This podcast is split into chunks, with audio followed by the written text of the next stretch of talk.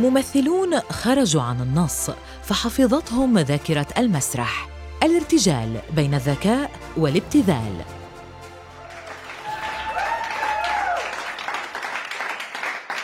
النهارده هشرح لكم معنى كلمة فلسفة. وانت هتدينا فلسفة؟ إن شاء الله يا بحث آه. طب اتكل على الله. هي لحظات ينتظرها الجمهور حين يتخلى نجوم كوميديا على المسرح عن حذرهم فيرتجلون كاشفين عن جانب آخر من شخصيتهم المسرحية خارج النص المعتمد. وعندما تنطلق ضحكات الجمهور في الصالة يعني أن الفنان حقق هدفه وأن المسرحية اكتسبت المزيد من النجاح والجمهور. هكذا يكون الارتجال بمثابة اتفاقية غير معلنة بين الممثل والجمهور. لكنه مع ذلك قد يفقد قيمته وينقلب على الممثل لو لم يجد الأخير استخدامه أو افتقد المهارة اللازمة للقيام به.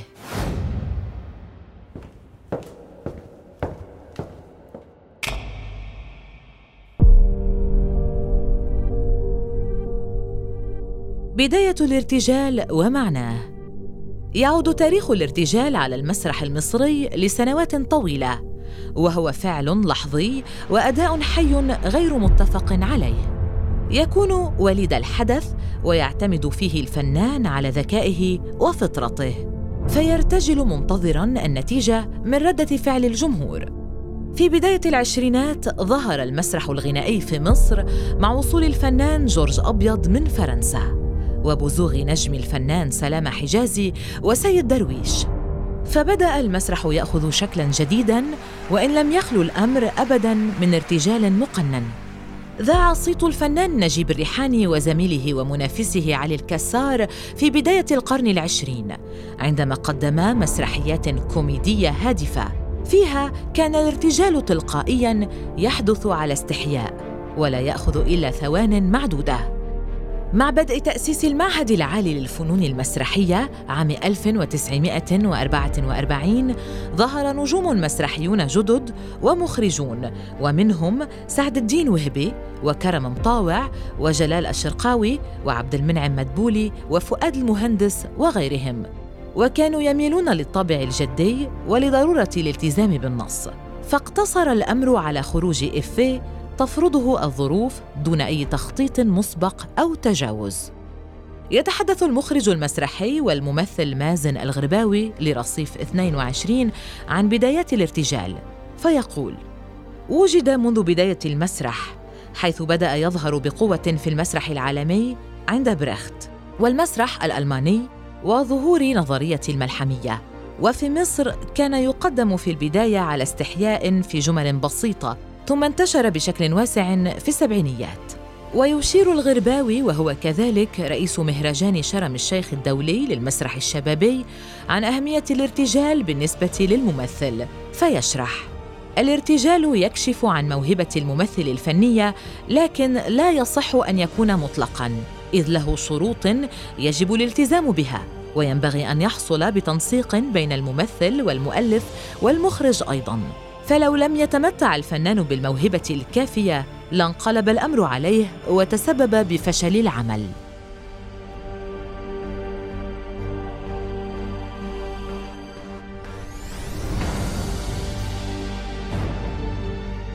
مشاهد لا تنسى.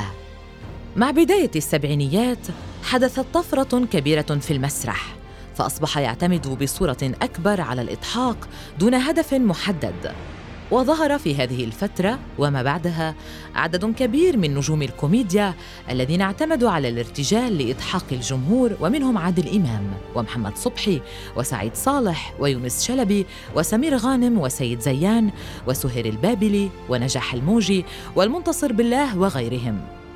يعلق المؤلف المسرحي والروائي خالد الجزار بالقول. الارتجال له ظروفه وشروطه طبعا لكنه قد يصبح ضرورة في بعض الأوقات. كما عندما يشعر الممثل أن النص ليس قويا أو فيه نواقص فيقوم ببعض الإضافات.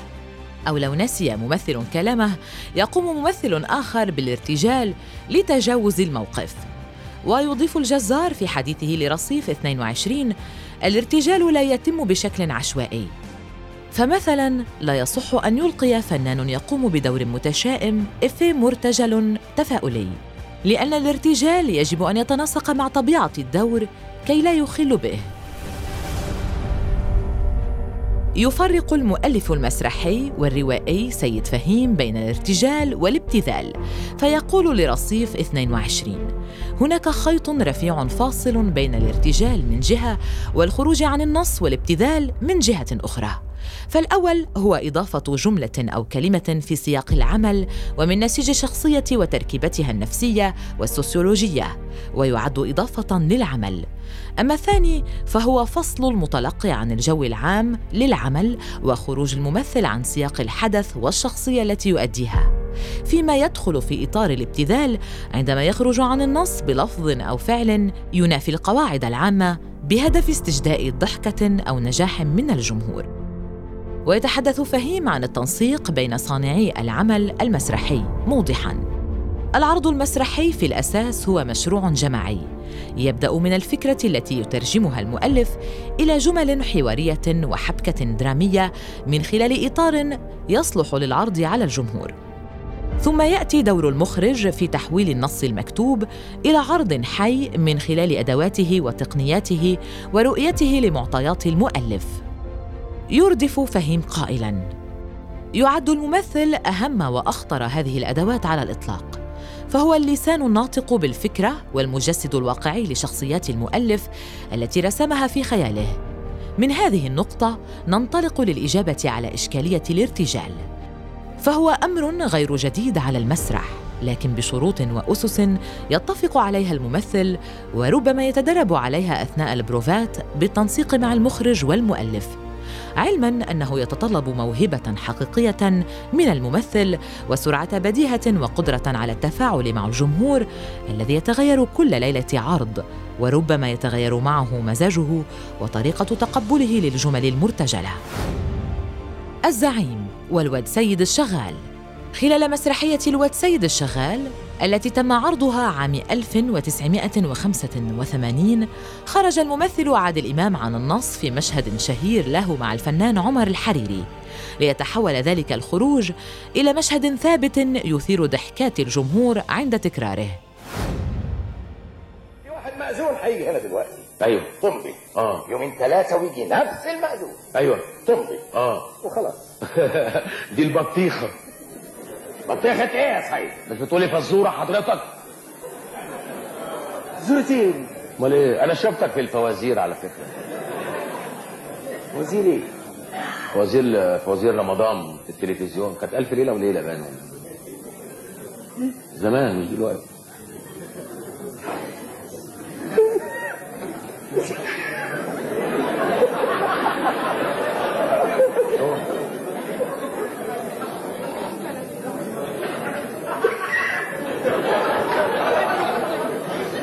وانت إيه اللي شغالك في الحاجات دي؟ مش فاهم. اشتغل يعني اشتغل في محمد رسول الله. دي دي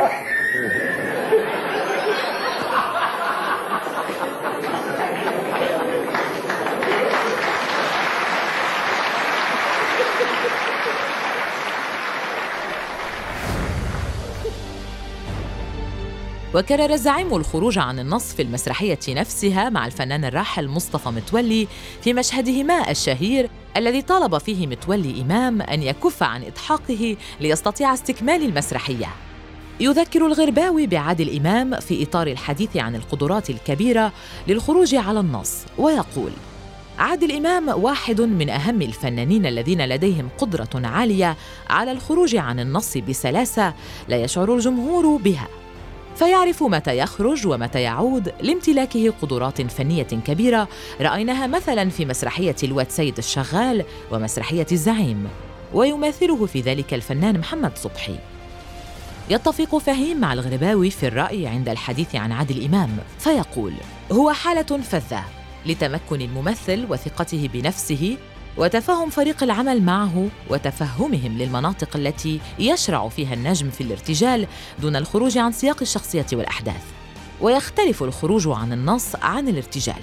وهذا ما أوضحه المخرج المسرحي عمرو قبيل في حديثه لرصيف 22 بالقول. الارتجال يحدث بصورة تلقائية عفوية تماما وغير مخططة بينما الخروج عن النص يكون بالاتفاق بين الممثل والمخرج وأحيانا المؤلف. وذلك على قول إفيه يتوقع الممثل أنه سيضحك الجمهور ثم يقوم بتكراره في كل عرض وبالتالي لا يمكن وصف ذلك بأنه ارتجال. تخاريف محمد صبحي. قدم الفنان المصري محمد صبحي من خلال مسرحية تخاريف التي تم إنتاجها عام 1989 والتي شارك بها كبار النجوم وعلى رأسهم الفنانة هناء الشوربجي مشهداً ارتجالياً مع الأخيرة. يرى الجزار أن محمد صبحي يتبع طريقة مختلفة في أعماله فعندما كان الكاتب المسرحي لينين الرملي يقدم له النص كان يدرسه برؤية فنية مختلفة ويبدأ يراجع النص بصفته مخرجا وممثلا. وعندما يقترح عليه ممثلا أو تكون له رؤية للخروج عن النص يتم ذلك بالاتفاق معه وبالتنسيق مع المؤلف. سهير البابلي وأحمد بدير. شهدت مسرحية ريا وسكينة التي تم عرضها عام 1982 وشارك في بطولتها الفنانة شادية وسهير البابلي وعبد المنعم مدبولي أحد أشهر المشاهد الارتجالية منذ بداية المسرح الحديث والذي جمع بين الفنانه سهير البابلي والفنان أحمد بدير. أحمد بدير تحدث عن هذا المشهد وقال في تصريحات سابقة له إنه كان عائدا من السفر وكان يشعر بجوع شديد فأكل حتى شعر بالشبع متناسيا المشهد تماما. ما جعل سهير تثور عليه. يقول قابيل استطاعت سهير البابلي أن تلفت الأنظار بذكائها وتعاملها مع تصرف أحمد بدير الغريب عليها. فتصرفت بمهارة وذكاء فني ونجحت في إضحاك الجمهور ويعتبر المشهد من أشهر مشاهد الارتجال. عيب كمان أما تعمل بالونة هنا ولا بتاع دي. وكلني اكلك بيه بإيديك. وأنا اكل بيه يا ساتر.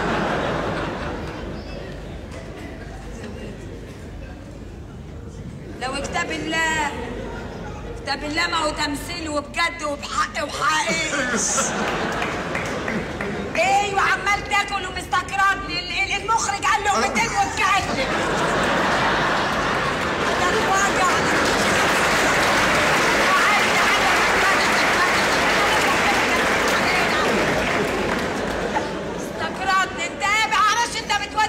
ده إيه ده إيه؟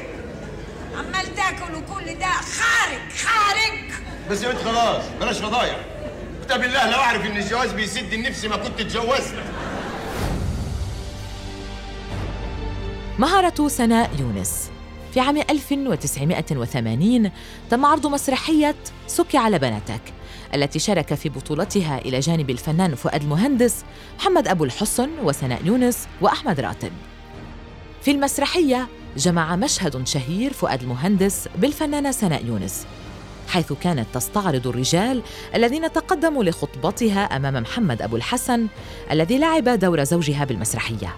ثم فوجئ فؤاد المهندس بذكرها لاسمه فتعامل مع المشهد بحرفية شديدة.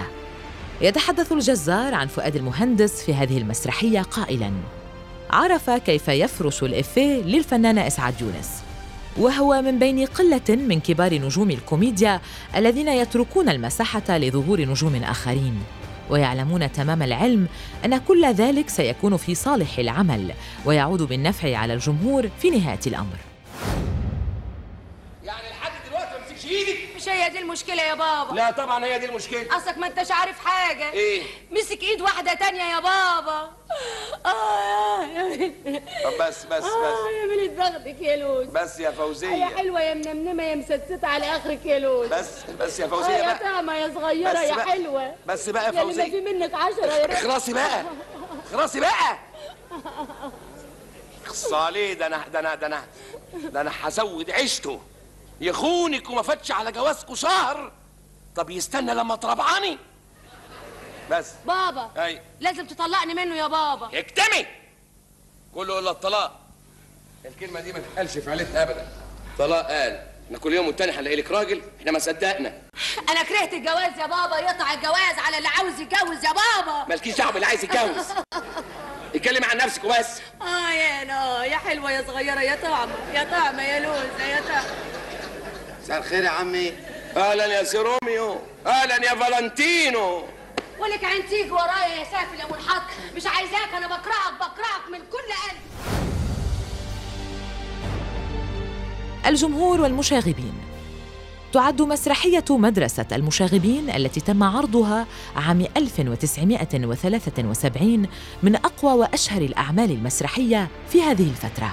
إذ شارك في العمل عدد من كبار النجوم ومنهم سعيد صالح ويونس شلبي وعادل إمام ورغم أن الراحل سعيد صالح لم يكن ذي شهرة واسعة وقتها، لكن المشهد الشهير الذي خرج فيه عن النص إلى جانب الفنان عادل إمام والفنانة سهير البابلي حقق شهرة كبيرة.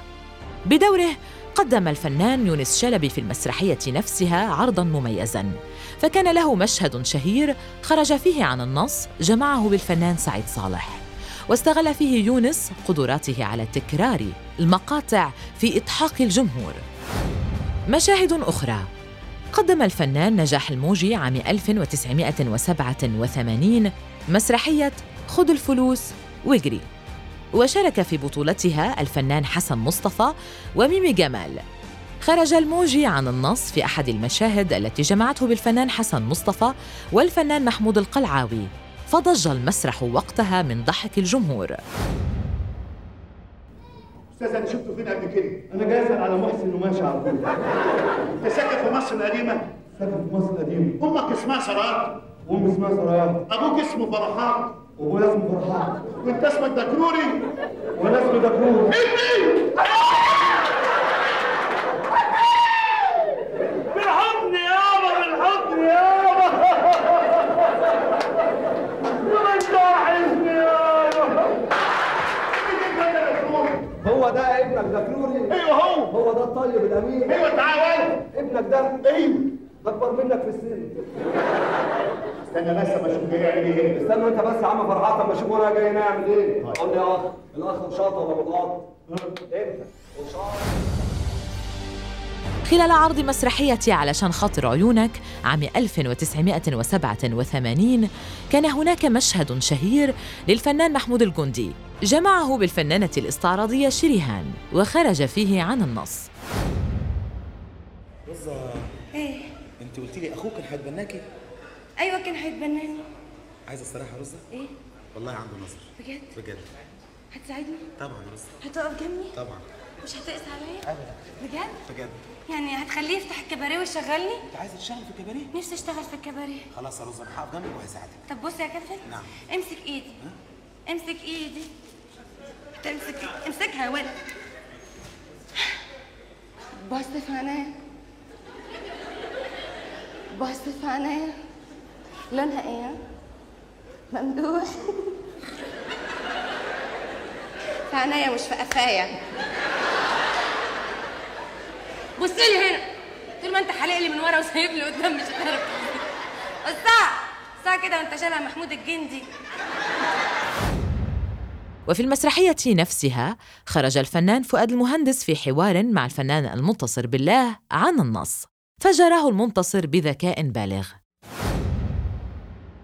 عشان طلبوني في ال وقالوا لي خلصت ال قلت لهم أنا على وشك إن أنا خلصت.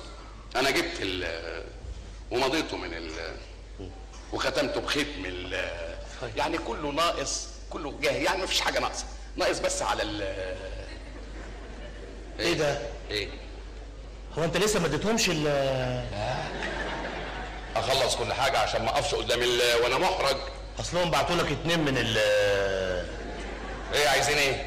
عايزين يجرجروك على ال مش أنا ال لا ده أنا أوريهم اللي يطلع منين. لا أخوه عمال يكلمني. اسكت اسكت على اللي حصل لأخوه. إيه؟ كان ماشي في شارع ال آه. دخل في عربية من بتوع ال إيه؟ عمل حادثة جامدة ونقلوه على مستشفى ال حصل له حاجة؟ شالوا له واحدة من ال زي بعضه. أيوه بس ده السنة اللي فاتت شايل واحدة من ال ده كده يبقى شال اتنين يا هندسة. آه. ده كده يبقى ما عندوش حاجة خالص يا عيني يا خبر أسود. طب وهيعمل إيه في ال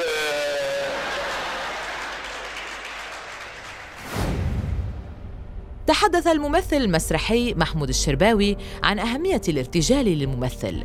فيقول في تصريحات لرصيف 22 الارتجال جزء مهم من موهبة الممثل سواء كان ارتجالاً مطلقاً أو بشروط. والارتجال المطلق مطلوب لتنمية مهارة الممثل وتنشيط قدرته الإبداعية وخياله. وهذا ممكن أن يحصل في التدريب أو من خلال ما يطلق عليه ورشة إعداد الممثل. ارتجال أم ابتذال؟ رغم أن الجو العام السائد يؤيد الارتجال خاصة أنه يفرض نفسه على الواقع المسرحي إلا أن البعض يرفضه خاصة عندما يتجاوز الحدود ويتخطى القوانين الثابتة. الفنانة المصرية وسيدة المسرح سميحة أيوب تحدثت عن الارتجال قائلة في لقائها لها على نجوم أف أم في مسرح اسمه المسرح الارتجالي لكنه غير موجود عندنا. ليس أي مسرح تقليدي تطلعي ترتجلي وتفاجئي الناس إلا لو كان أي كلام. واللي بيرتجلوا هم مش عارفين إيه المسرح وطالعين يعملوا سكتش ومضحكاتية للناس والناس تضحك لأنه دمهم خفيف والناس تضحك للحظة وتخرج ناسية كل حاجة. الممثل والمخرج المسرحي الراحل عبد الرحيم الزرقاني رفض أيضاً الخروج عن النص وشرح ذلك بالقول لكل كلمة في العمل الأدبي إيحاؤها ولكل كلمة جرسها. وكما أنه لا يستقيم أن تستبدل كلمة بكلمة في الشعر كذلك في النثر وفي الدراما. لا يستقيم أن تفعل ذلك. وبالعودة إلى الكلام مع المخرج المسرحي عمرو قابيل فهو ينتقد ما يحدث على بعض المسارح من خروج مبالغ فيه عن النص فيقول يخرج الأمر في بعض الأوقات عن الحد المسموح به ليصل إلى تدخلات شخصية وإفيهات سطحية مبتذلة تستهدف فقط الإضحاك. فيسقط الموضوع في الابتذال. في المقابل يرفض الممثل المسرحي محمود الشبراوي تقييد الارتجال بالمطلق إذ يعتبر ذلك برأيه تكبيلا لجزء مهم جدا في موهبة الممثل وهو خياله. ورفض الارتجال بهذا الشكل يولد طاقة سلبية للممثل الذي له الحق في تناول الشخصية وتخيلها وتخيل انفعالاتها.